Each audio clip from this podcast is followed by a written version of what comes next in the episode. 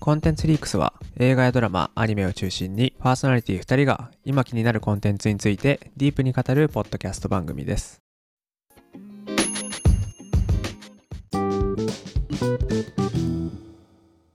みっくんです。アキです。コンテンツリークス始まりました。本日は第41回、はい。千と千尋の神隠しについて話していきたいと思います。あっきえ、はい。千と千尋どうだったいや、めちゃくちゃ懐かしい。これにつきます。 そうだね。懐かしいね、千と千尋は。懐かしすぎた。懐かしすぎたね。うん。で、今回これが金曜ロードショーうん。で1月5日かなにやるっていうことで、えー金曜ロードショー前にこれ出てると思うんですけど、見た後でもちょっと聞いていただきたいなっていう回だね。はい。で、千と千尋自体は、前に見たのどれぐらいかな高校生とかなのかなっていうぐらいの感覚だな、自分的には。あー、高校生か。なんか、金曜ロードショーとかで見たのかなうーん、多分ね、アッキーいつ見たかとか覚えてるいや、俺多分かなり前だよ。高校とか見てないし、多分小中学校、小学校かもしれん。だいぶ久しぶりに見た。あー、千と千尋っていつの作品だっけ確かね、2001年って出てた気がするよ。あー、じゃあ22年前か。小学生ぐらいか。でも確かにそんぐらいのイメージだな。俺もどうなんだろう。何回も見てるとは思うんだよな。3回ぐらいは見てるとは思うんだけど。そう、3回は見てる。 うん。うん。記憶にないから本当もしかしたら小学校ぐらいかもしれんなっていううんうんうん。いや確かに懐かしいよねなんか全体の感想として一個あるまず全体の感想あのね懐かしいっていうのにと同じなんだけどさこう音楽音楽がめちゃくちゃ懐かしくてこの「千と千尋の神」あのジブリのさ音楽って結構小学校の給食の時間とか掃除の時間でうちの小学校かかってたのねえそうなんだめっちゃいいやんいやだからめちゃくちゃさこれあの「千と千尋」のね歌ねあのお昼の掃除の時間にかかってたんだよ確か 長い掃除の時間にいつもかかっててはい、めちゃくちゃなんか小学校の時の気分を思い出して、この音楽でね、うわあ懐かしいってめちゃくちゃなった。え歌ってさ最後の最、最後じゃなくて、音楽。あ音楽ねはいはいいや久石女王の音楽すごいもんな確かにジブリ音楽で思い起こされるもの多いよねうん。まあ全体だけど、なやっぱりなんか、小学校ぐらいの時、子供の時に見てたから、うんなんか印象が違ったなーって感じ。いや全然違くないうん。 俺もびっくりした見てなんか、ど、どんな変化があったやっぱちっちゃい頃はこうやっぱりさ千尋とか白にこう共感したり入り込んだりするじゃんちっちゃい頃ってうんうんうん。自分同年代のだけどさ今回全体通してみてうわこれなんかお仕事アニメなのかみたいな やっぱ仕事描写出てきちゃうとさはいはいはい。やっぱ今自分が一番時間使ってるの仕事だからさなんか仕事としてこう見ちゃう自分もいたなってすごい思ったそれ面白いな。そうどんな感じに思ったそうだね。なんかね、あのね、変化っていうか、なんかうんより自分の中では改めて見て難しかった。ああはいはいはいどういうことなんだってね、思っちゃったね。やっぱ俺にはうん、ジブリはまだ難しいわ。いやいやいやいやまあジブリ結構ねなんか説明しないからね割とうん。で後々こうラフ画とかさうん。宮崎駿が語ったことから推察していくみたいなさはいはいはい。感じが多いからその物語の主軸として必要ない細かいさ うん。裏設定みたいのはさ映画の中では出てこないからあでもわかるよあの子供の頃気にならなかったところが大人になるとめっちゃ気になるってのそう、はより気になってよりわかんなくなるっていう感じで。 すごいあるようねんなんかね、全体的に、そうだね、子供の時見たよりも、なんか、増強された感じそれぞれの、あうんの、感情が。ななんかただキャラが面白いなぐらいにしか思ってなかったんだよ。なんか顔なし変だなとか、はいはいはいうんなんかえーっとなんかお父さんお母さんのちょっとした不気味さとかさ、腐れ神様、なんか汚い神様、まああの違う神様だったけどうん出てきたやつとか、なんか昔よりも汚く見えるし。 なんかお父さんたち豚になっちゃう時とかも怖いしなんかそれぞれのね思ったことがなんかより増強されて感じたかなうあなんかめっちゃ不気味って思った全体的にそうだね特にね導入のところめっちゃ怖いよなうんなんか子供の頃その舞台になったところしか正直さなんかイメージなかったんだけどさうん。なんかこの最初の雰囲気うん。父親母親なんかめっちゃサイコサイコパスがあるなみたいないやー、そうなんだよな。なんか、お父さんもさ、急に車飛ばし出すじゃ ん。めちゃくちゃ怖えやん。 行くぜみたいな感じで。ねえなんかそこら辺とかうんなんか音楽が徐々にこう不穏な空気になってってさうん。であの世界観なんかスピードも速いからさ時間の時の流れが速いからどんどん暗くなってく感じとかさうん。いやそこら辺もなんかすげえホラー描写だなってすっげえ思ったの最初の方あれだよね。その、あの、湯屋にさ、入ってくところだよね。そうそうそうあー、めちゃくちゃ不気味だったね。うん 怖不い気味だよねで、うんなんかあの父親母親がさうん。最初なんかガンガン進んでってさ母親とか全然千尋のこと気にしない感じとかさ、うなんかん、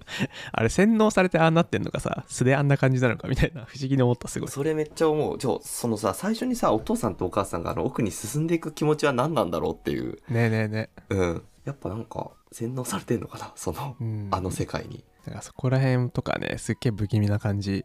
になってて入ってくまではまだしも、入ってって、お店、なんか、匂いを嗅いでさ、うんあの、ごは、料理屋さんに行って、まあお金持ってるし、後から払えばいいだろうって急に食い出す 感じ。 ねな怖いなね何やってんのって思 って。狂ってるだろねえなんか子供の頃って千尋のことしか見てないからさ、う。うなんかああいう父親母親の怖い感じとかさ理解してなかったんだろうなって思うよねうん。そうそうそう。なんかご飯食べちゃった舞台になっちゃったぐらいしか分かってなかったんだろうなうん。そこら辺も理解できるようになってていやあのやっぱ音楽映像表現すごいなってうんうんうん。思ったね個別でここのシーン気になったとか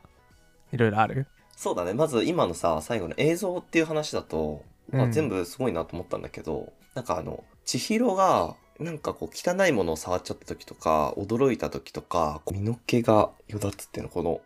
毛あ、毛穴が閉じてこう、うーんってなるシーン。うんあそこがさ、好きだった。あの、表現として。なんか、実際にああいう感覚になるけど、あそこまでこう毛が立ったりしないじゃん。 ブルブルってなって毛が立つ感覚はわかるけど。あの表現がさ、なんか実際に自分も感じてるみたいに見えて、ううん、ん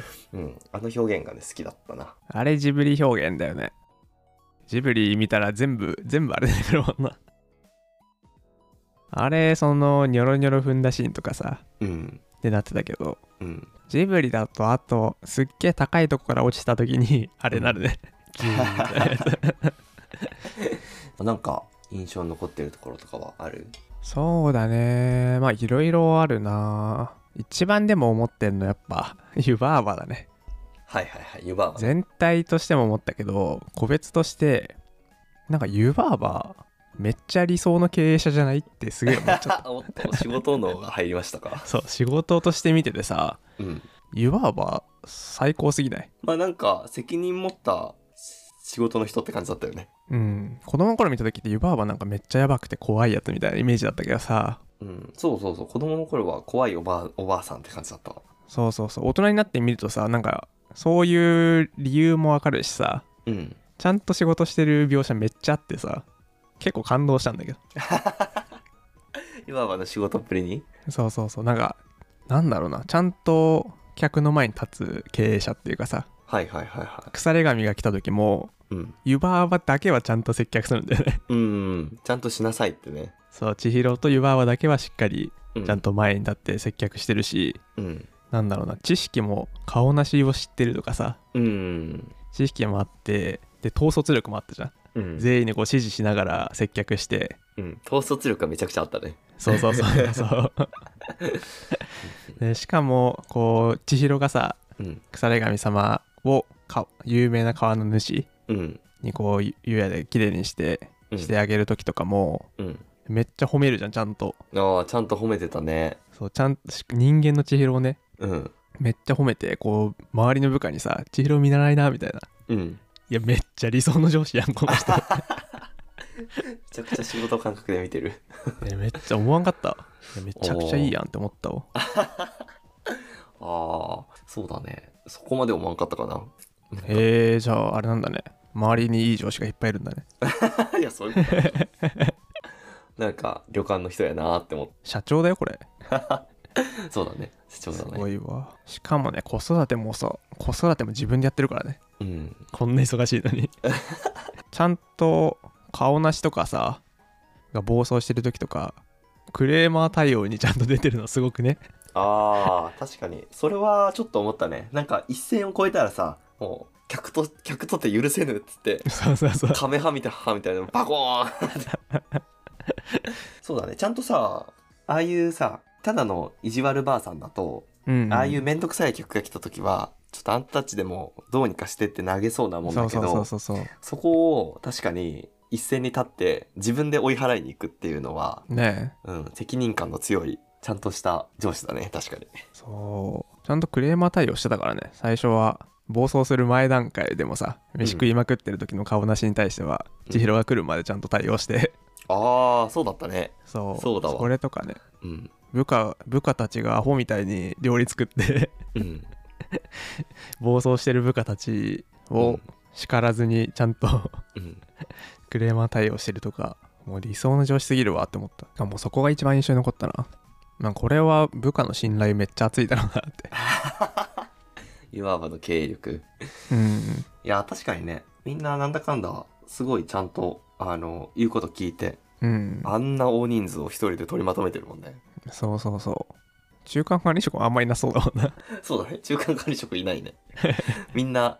いわば対下っ端っていうそうそうそうあとなんかシステム的にあのかまじいのところにさこう札を出してかまじいからお湯が出るっていう、あのなんか機械的な動きが好きだったね紐でピューンっていってかまじいが一生懸命こう作ってさ で紐引っ張ったら出るっていうああいうの好きだったなただちょっとかまじいの負担めちゃくちゃでかいよなかまじい全部誘惑してるでしょあれ全部すごいよなてかあそこまあ話でも出たけどさうんもともとテーマパーク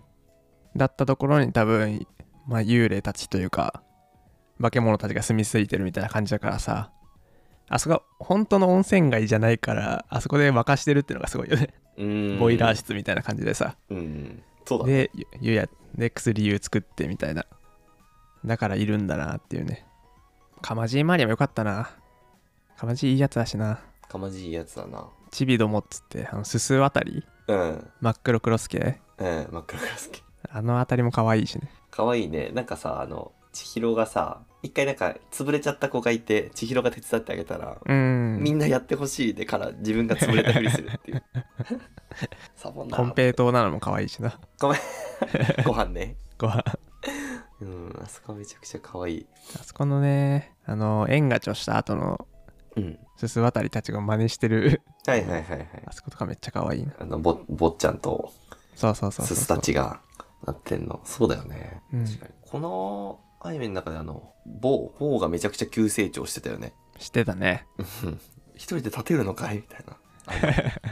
ゼニーバにちっちゃくされちゃって千尋と一緒にいろいろ回って後だよね急成長して、うんなんかもう僕一人で大丈夫みたいな感じでさ 千尋を泣かしたら怒るぞみたいな感じでいや、もともと多分、立てたんだろうね。湯婆婆が甘やかしすぎてたから、なんかああいう感じになってたけど、うんうんもう成長できるタイミングだったんだろうな。うんうんうんあのさ岡田敏夫さんの感想でさ、うん、とお兄ちゃんを昔そのか川で亡くしちゃった両親うん。で、一応ハクがそのお兄さんっていう設定でっていうことだったけど一応ハクって川の主っていうことしか出てこなかったからさ、うん。うん、本当にお兄ちゃんがいてなくしてたんかなっていうのがやっぱりもう今見てもよくわかんないなと思ったまああの場で表現パッと見で表現してる感じはまあ千尋が溺れてそれを助けたのが白川主だったよって話だったよねうんまあそそこに対してその俺も見たことあるけどその岡田敏夫のやつはうんまあでもまあまあそれが別にそうだっていうふうに明言はされてないからうんジブリ側からね、はいはい、はい、まあ考察の一つって感じかなあーまあでも確かにお母さんのさ千尋の顔全く見ないとか、うんそういううのがあるとまあそういうバックグラウンドなのかなっていう考察は理解できるねうんまあいろいろありそうではあるよねでも子供の時は普通に子供の時に見た感じはまあ川主だったんだろうなっていう感じだったよねうんまあ分かりやすい話かなとも思うけどまあ、そこら辺はまあジブリ関係な考察無限にできちゃうから結構まあ考えさせられる部分というかさうん空白の部分は結構作ってて宮崎駿も全部は言わないから間はね自分たちでいい感じに埋めてくみたいなはいはいは顔なしってなんなんみたいなさいはいうんはいはいはいはいそうだね顔なしと腐れ神としてきたあの川の主いたじゃんうんでなんかゴミみたいのが詰まっててさみんなで引っこ抜いて取れて良きかなーっつって出てたけどあれは結局何だったんだっていうのはあれの辺もちょっと難しかったなあーまあでも分かりやすいのは結構人間がうんそういう自然に対して川を川に物をめっちゃほ投棄してるっていうかあ川を汚してるそういうこっていうことに対すると汚しちゃっててっていうことか人間のその自転車とかああいうガラクそタうそうそうそうそうそうああなるほどねうんだから汚れちゃってるけどまあそのメタファーだと思うよ人間がだからハクも一緒じゃんうんうんハクも川埋め立てられちゃってうん今は帰る場所がなくなったっていううんでこの優也に来たっていう設あ定じゃマんジねかそういうことなんだうんあー全然分かってなかったわ子供の頃と変わってなかったうん変わってなかったわ 一応だからあの来てる神様みんな青万の神様じゃんうんうんなんかいろんな自然の神様とか物の神様とかだからうんまあそれが分かりやすいようにしてるんじゃないかなあー埋め立てられたっていうのはそういう意味なのかだから白の居場所がなくなったよっていうことなんうだ、んそうそうそうそうそううめちゃくちゃ納得したわ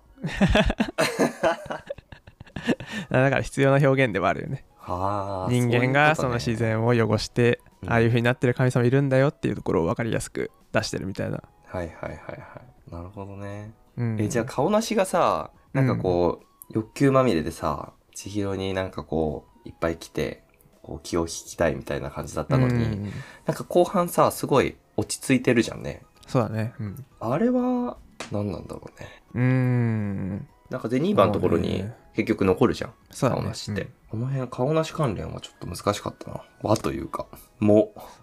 うんそ全うだね体的に顔なし自体は、まあ、神様でも人間でもないみたいなうん感じのキャラクターだよねなんか欲求の塊みたいなキャラでしょうんそうだね、まあ宮崎駿もてかジブリ側も人間の尽きない欲とか、うん誰しもが持ってる人間の弱い部分を擬人化したキャラクターが顔なしっていう風にうん言ってるみたいだからうんうんまあそういう表現だったよねうんまあそれがなんだろうね千尋の優しさとか強さに触れて変わったみたいな表現なのかなうん苦団子食わされたしねそうだねやっぱ全部吐けってことじゃない 一旦空になってまあ誰かと一緒にいたかったとかそういうのもあるのかもねうんそうだね確かにそれは満たされてるなうんまあ誰かに喜んでほしいみたいな欲求が強いのかもねなんか承認欲求うん塊マンみたいなうんもの、だかららちゃんとゼニーバにうん一緒に働いてって言われたところは結構大きかったみたいなのあるかもねうん、最初線についてっただけだからさその時点で別におとなしくなったかどうかあれじゃんうん、あの食べてない状態の顔出しあれだったじゃん最初からああ確かに一体も食べてない時はうんでついてってるところで別におとなしくなってたか分かんないけどゼニーバに会ってからしっかりしたというかのはあったのかもね俺これ今すごい思ったんだけどさうん顔なしをさ湯婆婆の元で働かせたらめちゃくちゃ優秀優秀なんじゃないかと思ったけどめちゃくちゃ認めてほしいでちゃんと認めたら褒めてくれる湯婆婆うんこれめちゃくちゃ強いんじゃない そうかも ねこの認められたいという気持ちをさ湯婆婆が気づいて契約して働かせたらめちゃくちゃ良さそうだなと思ったね確かにね逆の化け物になりそうだけどなんかやばい中間管理職とかになるかもしれない 人間でもいるもんなそういうタイプあーそうなっちゃうかもな顔なしさんでも湯婆婆が知ってるってことは顔なし自体はうんなんだろうね種族なのかそう そうそういうものの概念としてあるんだろうねうん、湯婆婆もゼニーバも知ってたもんねうんで種族でいるとしたらさみんな働かせたらすごそうだけどねお互いに蹴落とし合い始めたりするかもしれない、いやーまあ不思議なところ多いよなうん湯婆婆のところでもさうん、なんか働きたいものには仕事をやる誓いみたいなあったじゃん、うん、な何の誓いなのみたいな はいはいはいは経営者側からしたらめっちゃきつい誓いじゃないいうん働きたいって言われたら絶対働かせなあかんっていうさうんそうだよね。だからあそこでだって寝泊まりさせてさ、うん雇用者を養っていかなきゃいけないもんね。めっちゃホワイトだよな うん。宿泊費無料食事無料 うん。住み込み素晴らしいわ休憩も自由にとっていいしタバコ吸っていい し 昼間っからタバコ吸ってるしな結構緩い感じでそう働いてるしな、みんな。うんすごいねそれで回ってんだもんなでユバーバとゼニーバも魔女だからさうん。元は人間ってことじゃんだかうん。らそこら辺はどうやって力を掴んだのかとかさうん。ハクがなんで魔法の力を欲しいって思ったかとかあさあ、それめっちゃ思ったね。白なんで欲しかったんだろうなっていうのは思った。うんうんここら辺もねまあ明言はされてないからあれだけど考えれる部分はあるよねなんか自分のい戻る場所がなくなったから魔法の力でなんか元に戻したいとかさうん。そういうのとかいろいろ考えれるね、まあ、そこら辺裏設定とか調べても出てこない場面はもう頭の中で自分で保管するしかないよねうん。そこはもうあれなのかな。そう、想像を膨らましてくださいっていううん感じなんだろうね。そうだね子供の頃見た時と全然違うな確かに、みっくんその感じだと全然違うね。俺は今喋ってみてなんか、同じだったな。あんまり変わってないっていうのに気づいた。見てる観点がうん。うんわかんないなーっつって視点、視点が一緒だった。同じ気持ちが強くなっただけだった。いやージブリいいなそうね。俺、ジブリ、あんまり全部見たことないんだよ。うんこの、千と千尋が一番見たことあるやつで。あーそっかそう。ジブリねいいよ見た方がいいと思うな、いやージブリちょっと見てくわ多分ね全部同じ感じでねんなんだよくわかんないってなるんだろうけどちょっと毎回ちょっとみっくんに質問してくわこれでまあ答えがない部分は多いと思うけどねその逆に言ったら今のアニメとかドラマとかがさ分かりやすすぎるっていうのはあると思うけどなあなんか自分で考えることをほそう放棄させてるっていうかさーうん全部説明してるからそこら辺はまあ自分の中で感じたことを答えにしていいんじゃないかなとも思うけどね作品の見方としてさあれこそそうだよな宮崎駿ってかジブリのさうん君たちはどう生きるのかがはいはいはいあんなん宮崎駿のこと知らんかったら何もわからんくねっていうか 答答えないいよね あれ見てもなんか今までのやつ見てたらなんかいろんな作品の良いところどころが出てくるって感じなんでしょそうだね作品っていうより宮崎駿の人生を描いてるのに近いっぽい雰囲気かなへうんえなるほどねじゃあジブリ見てくかいや金曜ロードショーでやってくれればね、うん俺らも金曜ロードショーに合わせて話せるからああそうだね確かに たまにやるからいいねうん。これも、ホームアローンと一緒で、なんか、期間がいて、何回もやってるもんね、金曜ロードショーで。うんはい「千と千尋」金曜ロードショーでやった作品だと思うのでえー新年まず「千と千尋」を見て皆さんで感想を話し合っていけたらいいかなと思いましたということで、えー本日はここまでにしたいと思いますありがとうございましたありがとうございました。コンテンツリックスではリスナーの皆さんからのメッセージや話してほしいコンテンツのテーマもお待ちしています。ツイッターでつぶやく際は、ハッシュタグ、コンフリでの投稿。お便りは番組紹介欄の Google フォームからお願いします。そして、もしよければ、お聞きのポッドキャストアプリで番組フォローとレビューもお待ちしております。では、今回はここまでです。お聞きいただきありがとうございました。